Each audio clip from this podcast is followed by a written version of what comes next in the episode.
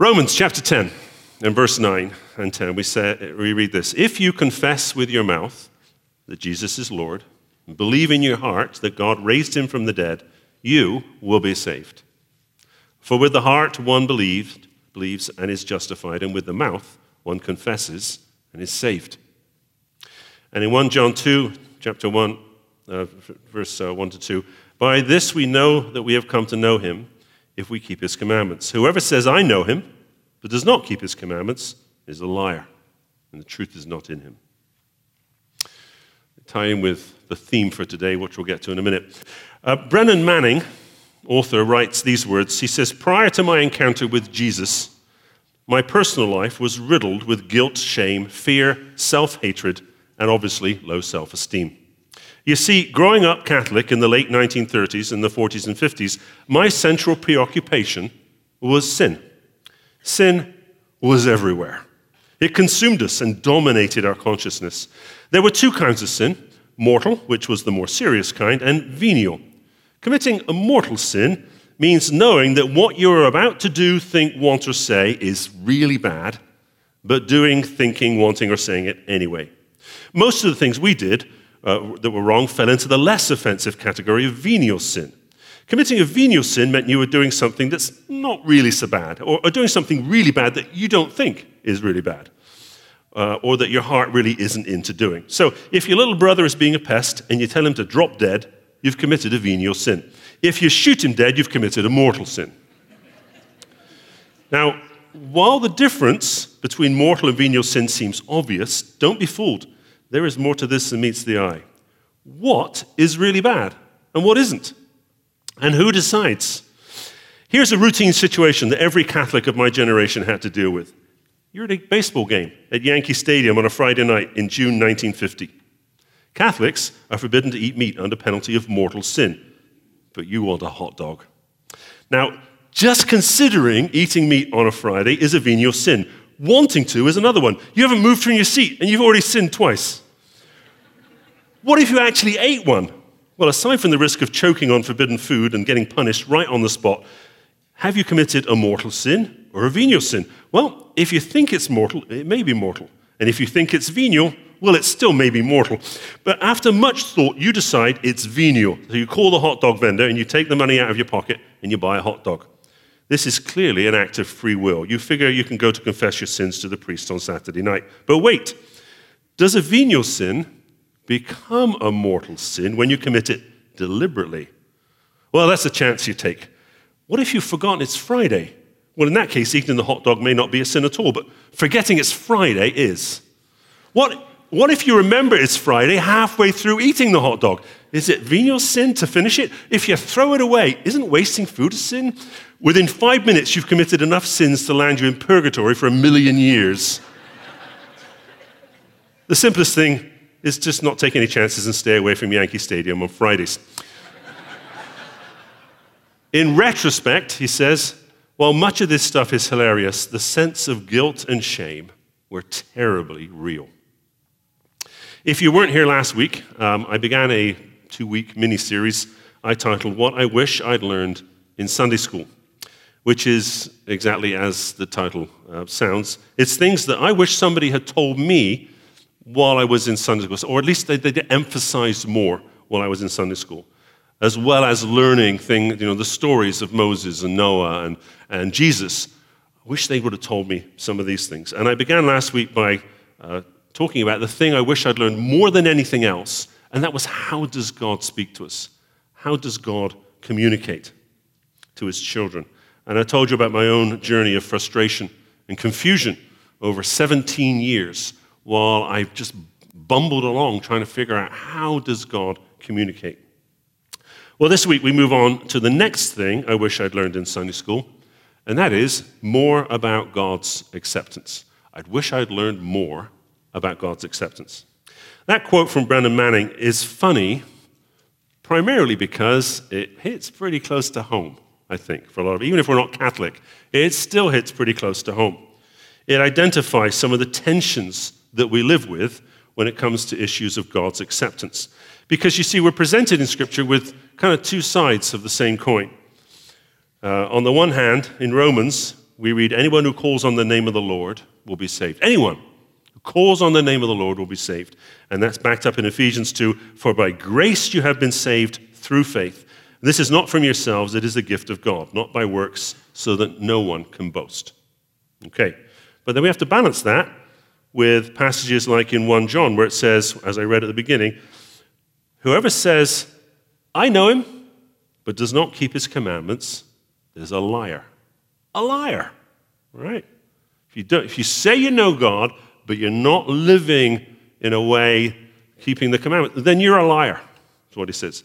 So we gotta, how do we, how do we deal with that?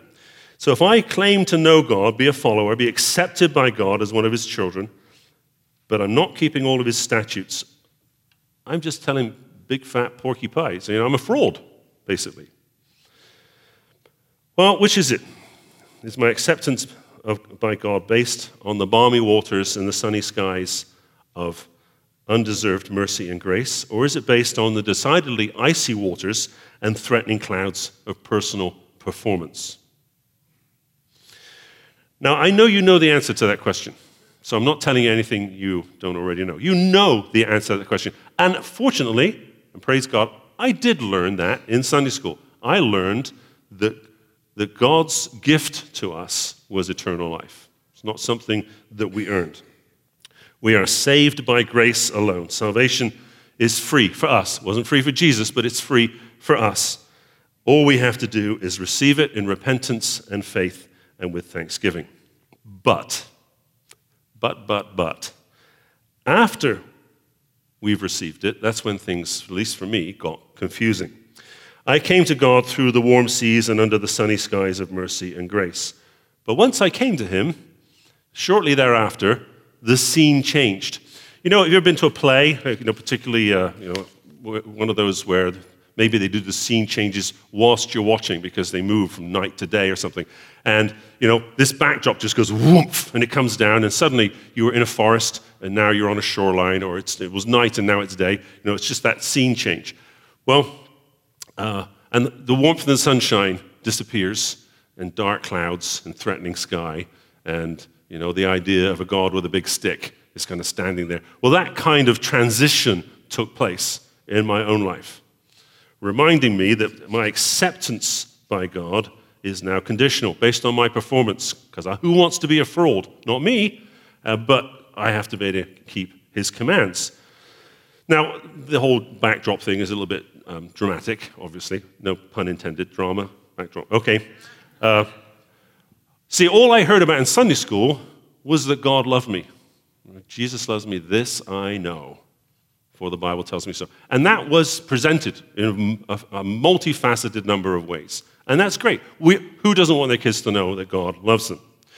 But no one told me that once I received that love, I was going to be viewed as a big fat liar if I didn't start living by the rules. Right? Who tells their kids that? No, you can come, Jesus loves you, but if you don't do these things, he's going to whap you, right? Nobody, nobody tells their kids that. You ever got one of those flyers in the mail that tells you that uh, if you go to this one hour seminar, you get a free weekend somewhere? You ever got one of those? Uh, ever been on one of those seminars? After uh, we arrived in the country in 1999, uh, we went through uh, four, at least I went through four really hard years. I call them the dark years, and we'll, I'll talk about those some other day. But the, God was absent, heavens was silent. It was just, you know, the long, dark tea time of the soul kind of thing. Anyway, it was, it was, it was difficult. And about a year and a half into that, my wife and I, you know, she's struggling, thrust back into the workforce after 12 years of being a homemaker, and kids struggling to get settled in new schools. Everything was just all over the place. And this arrived in the mail. And I'm like, oh, a weekend away with Carol. We get somebody to look after the kids. That just sounds amazing. One hour, I can find an hour. So I, I called the number and I signed up to go.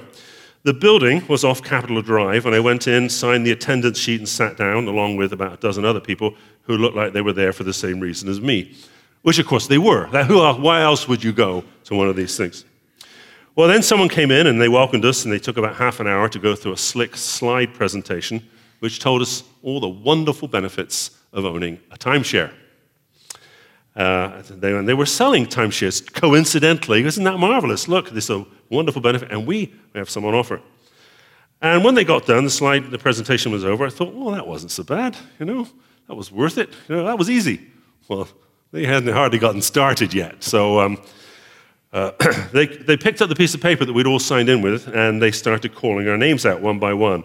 And one by one, we followed somebody into what looked like a police interrogation room, where for the next half an hour or so, with nobody else to distract us and nothing else to look at and no pretty PowerPoints, we were, uh, exp- uh, every possible pressure was applied to get us to sign for a timeshare. It was excruciatingly uncomfortable. When he'd fired all his shots, the guy who had me finally stopped threatening and cajoling and, and so on. He asked, Why had I come to the seminar? Well, duh, you know, I said, I came for the free weekend. You know, that's why I came. Well, you know, he didn't like that answer at all. But I wasn't going to crack. We had no money to be afford a timeshare. And uh, Frustrated and recognizing this, he led me into another room where I picked up the information on the free weekend. At which point, I found out that they told you exactly which of, I think it was two or three dates that, that, that I could go. It was up to the Dells, this was. Um, and then it would tell us where we had to stay and how long in advance we had to book and what extra charges there would be. And suddenly, this was not looking like a free weekend uh, up in the Dells. This was looking like work and cost and, and ran, you know, you could only book it like a week in advance. Well, you have to make all kinds of preparations and, and make sure that your work schedules are. So, well, it never happened. Let's just put it that way. Well, that gives you, that experience kind of gives you some idea of how I felt after coming to Christ. I'd been promised this wonderful free gift of salvation and forgiveness and peace and hope and heaven, and it was glorious. And I was entering a relationship with God. But having signed on the dotted line and said yes to this wonderful gift, everything moved very quickly away from free gift and onto performance. Here's your Through the Bible in a Year reading guide. Here's your prayer journal. Make sure you write in it every day, whatever God says to you, because He should speak to you every day. So make sure you do that. Don't forget, the Bible tells us to pray continually. So make sure you do that as well. And give 10% of everything you earn to the church and never miss a service. The Bible tells us we should not neglect the gathering of ourselves together.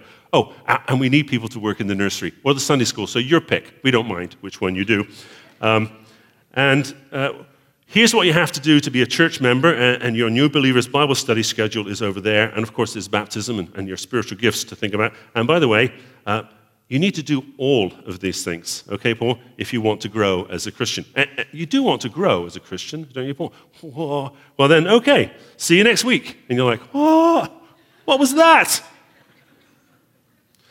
It was like I got given a spiritual checklist that said, you know, things to do in order to be a good Christian. Actually, it wasn't like I got given a spiritual checklist. I did get a spiritual checklist. I mean, it wasn't a physical list, but those were the pieces that were laid out. And if they'd been little boxes on a piece of paper and written down, you know, you have to check these things off every week if you want to grow and if you want to be a good Christian. Well, you don't come into this thinking, well, I don't want to grow. I don't want to be a good Christian. You come in full of enthusiasm, and so you say, well, let's get started. So you start trying to do the things and checking boxes. But pretty soon, you know, a few weeks go by and you oversleep, or the alarm doesn't go off and then you missed your devotions, so you didn't do your Bible reading. Well, the next day you got two to catch up on. Or then you get sick and you miss a week. Well, now you've got like 40 chapters of Leviticus to read. And you're like, oh, you know, oh, how are we going to do this? Uh, and so, so you're just, you, know, you're now running to stand still. So it's not, you know, what is God going to say to me from His Word today? It's how quickly can I read this? Can I skip all these, he begat this and he begat him? And let's just skip that piece and go on over here. Oh, this is about skin diseases. Well, let's skip that, you know. And so you're just, you're just, you're, you're on the treadmill of performance. And, uh, and then, you know, well, never mind prayer, you know. Nobody, you don't get lessons. You're just told to pray. What does that mean as a Christian? Well, you just talk to God. Okay? Well, The only time, you know, depending on the church you grew up in, the only way you ever learned to talk to God was, Oh Lord, uh, here I am. I'm not quite sure how I'm supposed, you know, is there a position I'm supposed to be in? Is there a way I'm supposed to pray? You know, uh, am I on my knees? What am I supposed to do? Are there words I'm supposed to use? Because they all sound very highfalutin and all very nice, nice and orderly, and, and there's no hesitation or repetition or deviation from the theme until the amen. I, I can't do that. So you just say a few, you know, 30 seconds, two minutes, and then you're done because, well, what else is there to talk about? And because you don't know. So you, uh, you bumble along there as well. And of course, I'm supposed to be thinking about God all the time, apparently but I'm not. I mean, how can I think about God when I'm having to concentrate on the work I'm doing or the conversation I'm having with the person in front of me or whatever else it is? How is that even possible to do that? The conclusion very quickly is reached that, well, I just must be a big fat liar because I say I know God, but apparently I'm incapable of following the rules. I am incapable of checking all these boxes on a daily basis.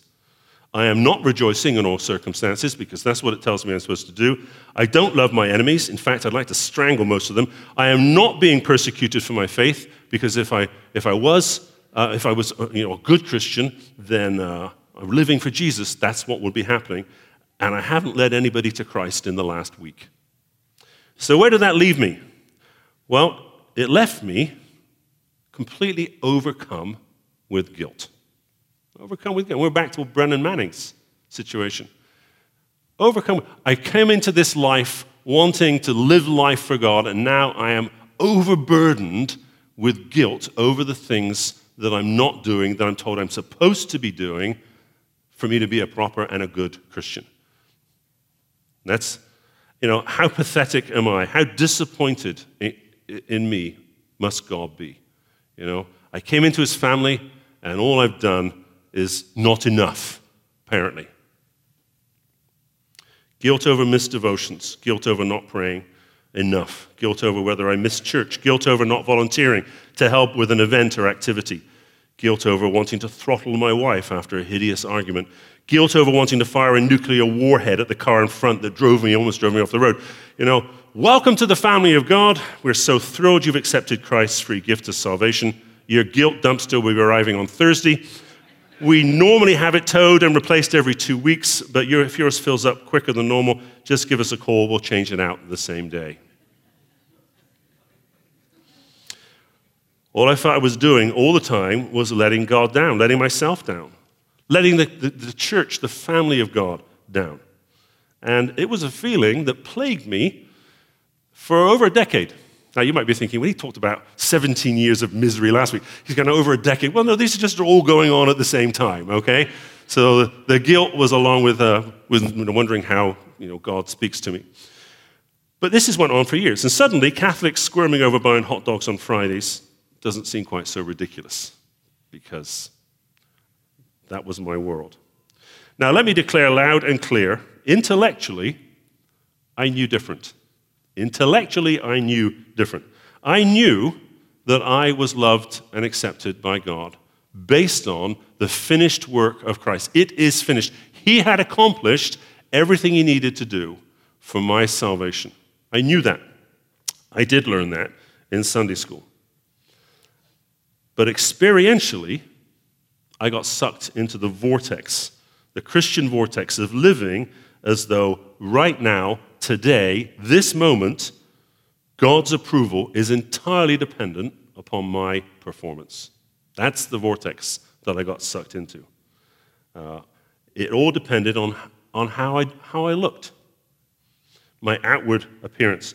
Do I look like a good Christian according to the rule book that I've been given? And of course, different denominations and different churches have different rule books. You know, we don't all get the same one. So as I was growing up, I met people who would say, you know, do I smoke? Do I drink?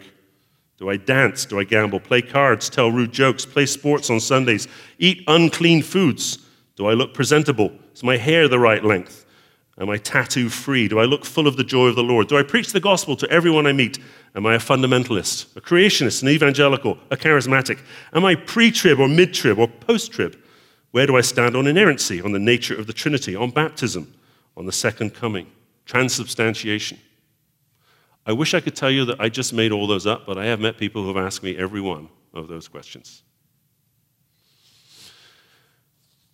And if you don't get the answer right, according to how they have answered those questions, well, then you're just going to be made to feel bad.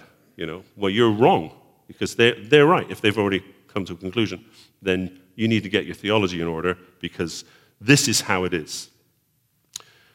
It's very sad that uh, when we begin to understand things, that we use them as weapons to beat one another with within the life of the church, to compare and compete and condemn.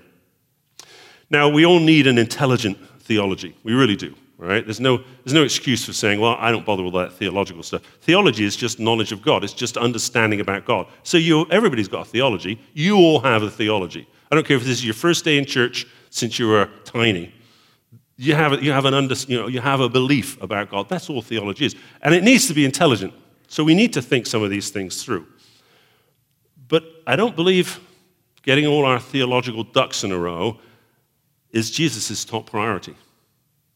Jesus didn't demand intellectual assent to a set of beliefs when he invited the disciples to be his followers. He simply said to Peter and James and John and, and all the rest, Follow me. Come, follow me. All right? He didn't do all kinds of background checks to see what kind of person they were. Follow me. And if you read the Gospels, Jesus constantly bypassed the I'm just going to take a serious scholarly approach to this in favor of the simple.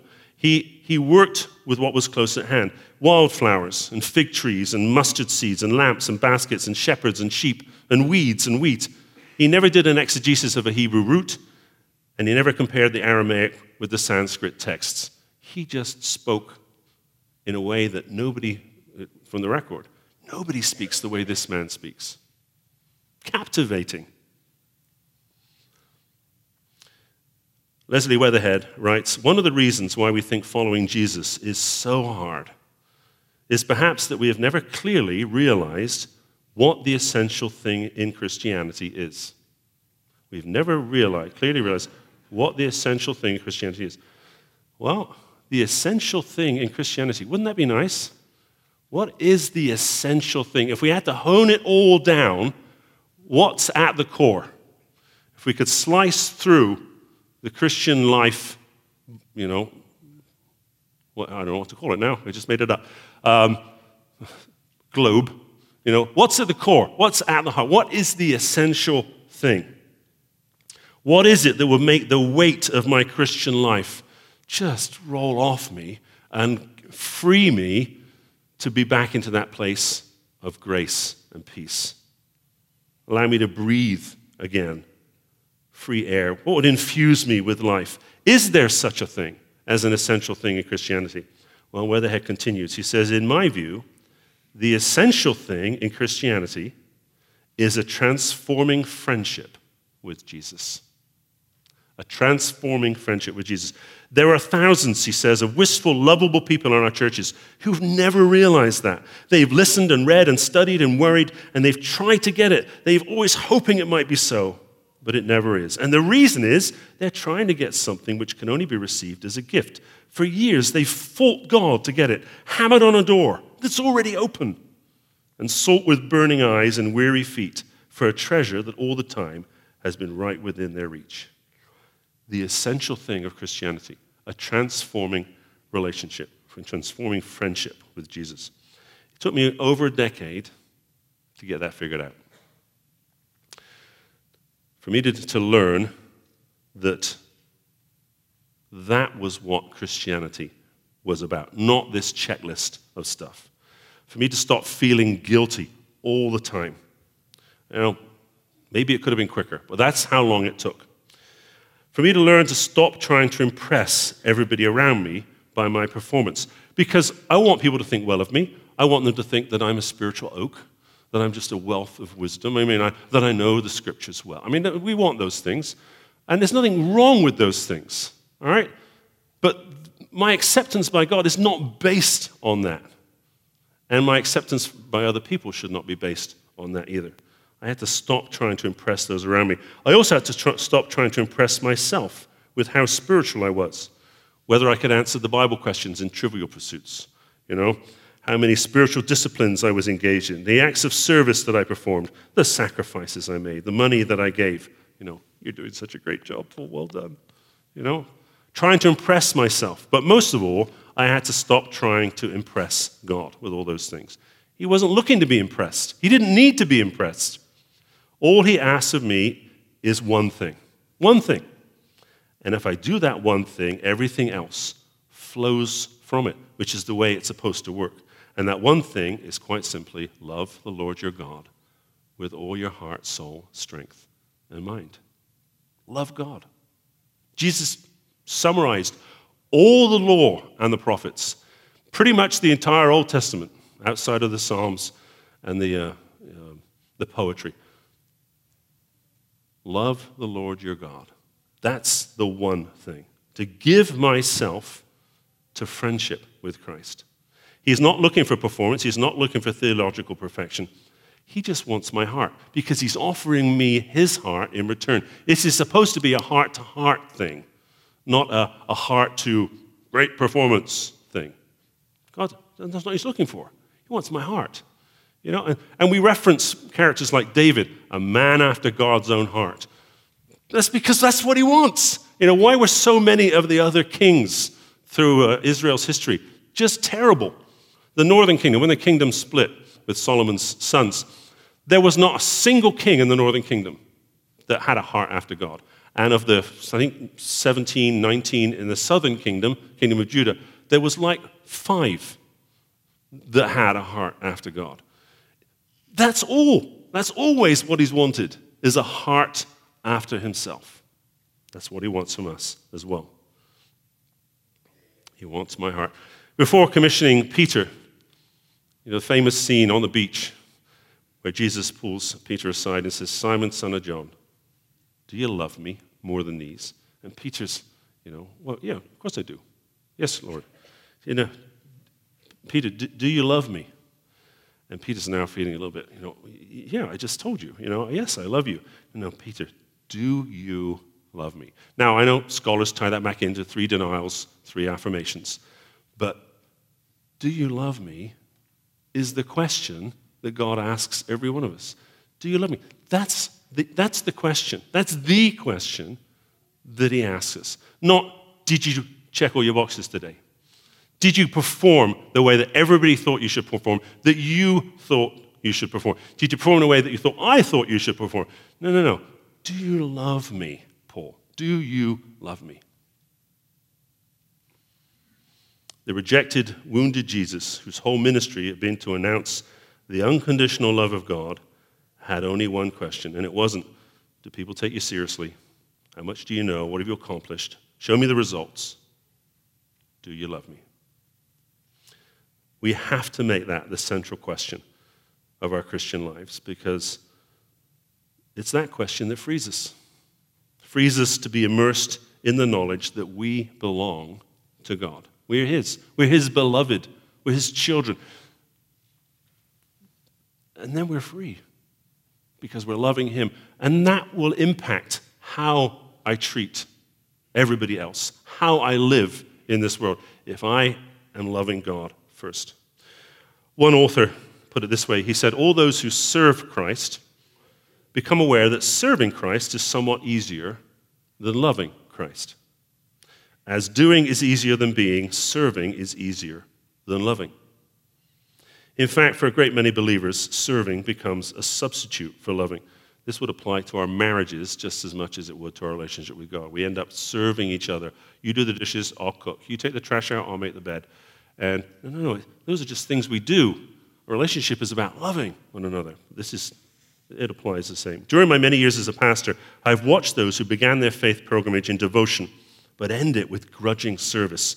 Serving does not make happy Christians. Only loving will do that.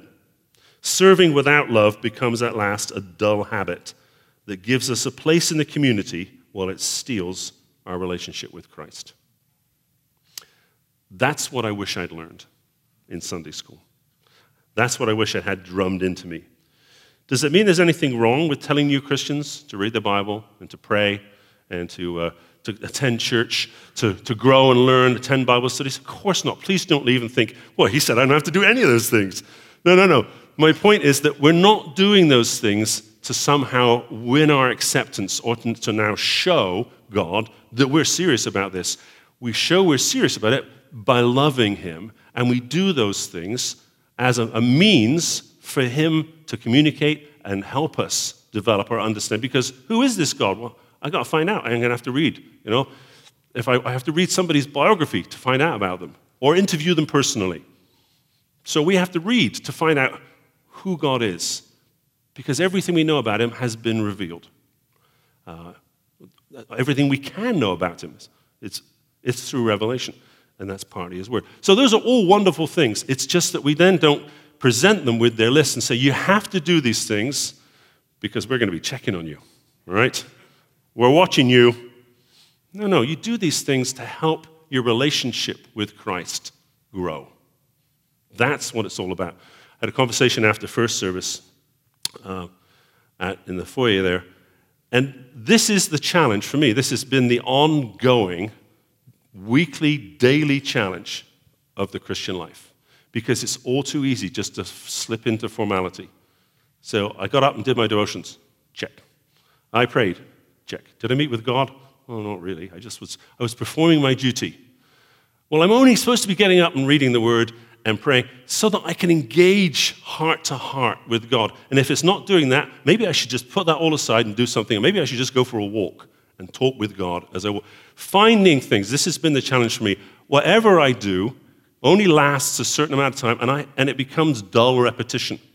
And as soon as I wake up and realize I'm just going through the motions here, I've learned I have to stop doing that and do something else.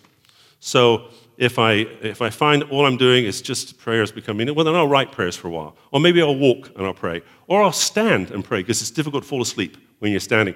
You know, doing something different so that I stop thinking I'm just checking boxes. No, no, this is about relationship. And that is the challenge. Growing up in church, I wanted to know where, where's all the enthusiastic old people?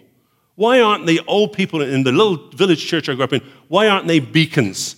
If they've walked with Christ their whole life, why aren't they just shining lights in this church and in this community? And they weren't there. They were all, you know, doing their, their sweet wrappers and during the sermon, you know. And it's like, okay. And then they shuffle through and they serve, they make the tea or whatever. But where was the life? Why aren't we as Christians growing more and more enthusiastic about the God that we love. Why does it just? Because we end up just going through routines. And that is not the Christian life. I strayed from my notes there for a second, so hang on. So we, we don't tell new Christians to do these things so we can check, check up on them. Most of the time, I have to be honest, most of the time, I'm pretty comfortable around God now. Right? Not all the time. I still have a, a fatal flaw within me. that causes me to do and say and think and things that he does not, he's not happy with. So, uh, but I no longer feel I have to follow a regime or a formula or a structure in order to engage with him. In fact, I spend a lot of my time now, if I'm honest, just sitting quietly, not reading, just sitting. Sometimes talking, sometimes complaining, but mostly just sitting because when just sitting, I get a chance to tune in and listen. You know, it's like pressing your ear up to the door of your heart and hearing what's going on inside. Where do your thoughts drift? Because the things that your thoughts drift to in those quiet moments when you stop, that's what's dominating the interior life that you have. Well, maybe you should drag those in before God and say, God, I'm obviously completely um, possessed right now. I'm overcome with these things. So I want, I want to bring this to you. This is bothering me to all get out. Just stopping enough to be able to listen and hear. Heart to heart. I don't know if you've seen the movie Good Will Hunting. I'm going to wrap up with this. It's about a young man, Matt Damon, who's a janitor in a college, but who is a math genius. He is, however, underachieving because he was abused as a child. And to handle that abuse, he built an impenetrable wall around himself so that nothing could get in to hurt him again. And so he's living in a life, you know, he's, he's a construction worker, but he's a genius. But he isn't allowing himself to go anywhere near that because he just, he just wants to survive. He's in survival mode. But his genius is discovered, and he's invited to see Sean, a counselor, played by Robin Williams, to help him overcome his self destructive, isolating, and underachieving lifestyle. They meet for months before the breakthrough comes because Will has never let anybody close to his heart. But Robin Williams, Sean, knows all about the abuse he's been through because he himself, as the character, was abused as a child.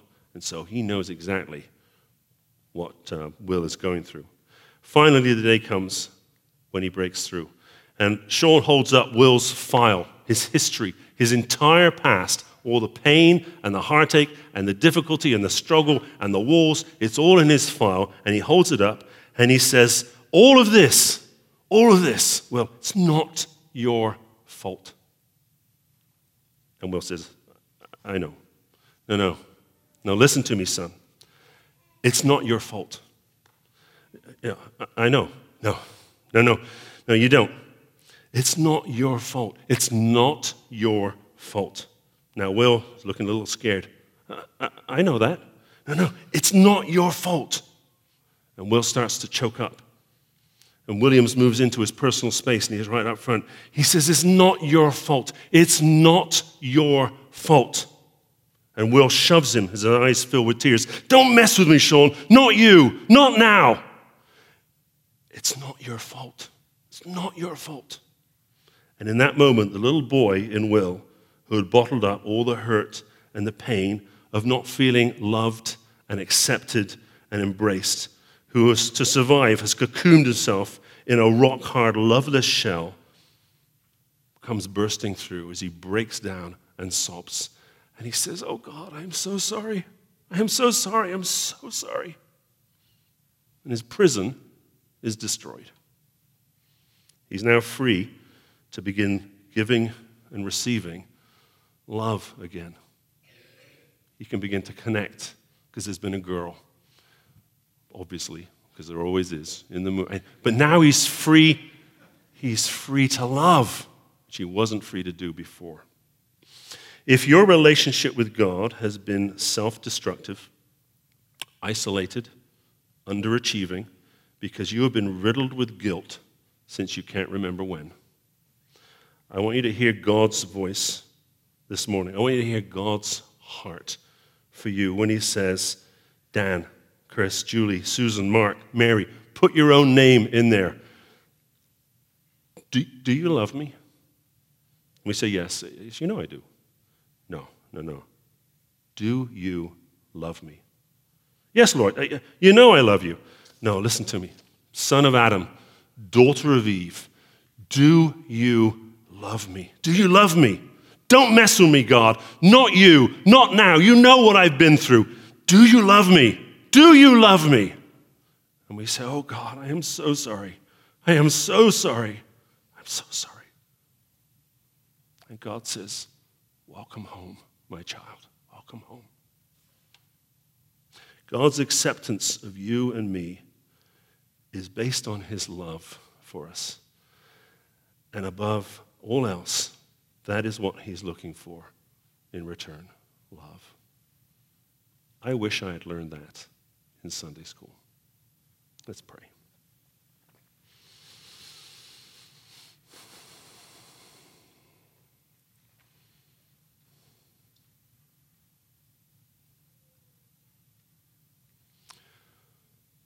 Lord Jesus, one of the things, one of the pictures you give us in your word is that you are light. And light is a bit of a mystery for us. But one of the things we know is that it can shine on the most depraved, on the most filthy, the most offensive things in the world and come away untainted. So, regardless of what we think about ourselves, I pray we would turn ourselves to that light and allow it to shine in. Pray we would allow you to break through the, the walls that we, we put up, whether they're made of wood and hay or sticks or like the three little pigs of brick, whatever it may be, Lord, you can break through that and you can free us to enter what really you called us to from the beginning, which was a transforming relationship with the Lord Jesus. This is the essential thing. Lord, we are prone, so prone to forget. In the reminder we have this morning, may it change the rest of our day, the rest of our week, and the rest of our lives. We ask it for your Son's sake. Amen.